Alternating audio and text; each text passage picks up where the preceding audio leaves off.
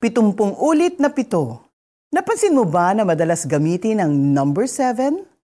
Si Robert Jaworski ay dating sikat na basketball player sa PBA at ang numerong nakasulat sa likod ng kanyang jersey ay 7. Kilala rin ang isang convenience store na bukas 24 hours a day at ang trade name niya ay may numerong 7. Ang halamang gamot naman na ipinakikilala noon araw ni Ernie Baron ay tinawag na pito-pito dahil sa pitong sangkap nito, ikaw, paborito mo rin ba ang numerong pito? Speaking of number seven, nabanggit ang bilang na ito nang tanungin ni Pedro si Jesus kung ilang beses niya dapat patawarin ang kapatid na paulit-ulit na nagkakasala sa kanya. Sinagot siya ni Jesus, Hindi ko sinasabing pitong beses, kung hindi pitongpung ulit na pito. Ha? 70 times 7 is 490. Uh, Ibig bang sabihin ay paaabutin pa natin ng hanggang 490 times ang pagpapatawad sa nagkasala sa atin?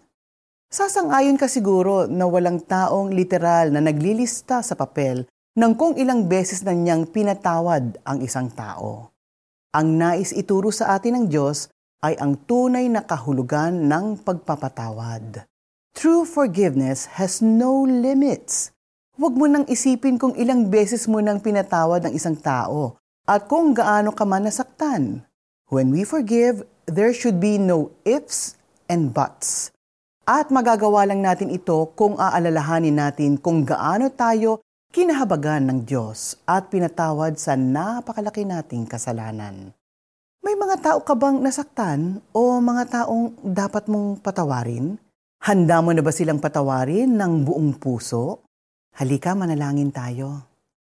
Panginoon, salamat dahil una kayong nagpatawad sa lahat ng aming mga kasalanan.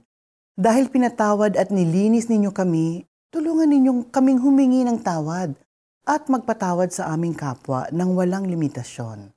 Mahirap pero nagtitiwala kami na magagawa namin ito sa biyaya, kapangyarihan, at pangalan ng inyong anak na si Jesus. Amen. Be humble before God. Trust that He has already filled you with His love, mercy, and grace to forgive and to ask for forgiveness. Kaya patawarin mo ang taong nagkasala sa iyo o humingi ka ng tawad kung ikaw ang nagkamali. The Holy Spirit will give you the right attitude toward the person you need to forgive.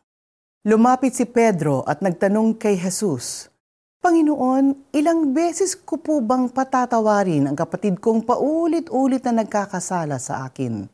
Pitong beses po ba? Matthew 18 verse 21. This is Kata Inocencio. Just believe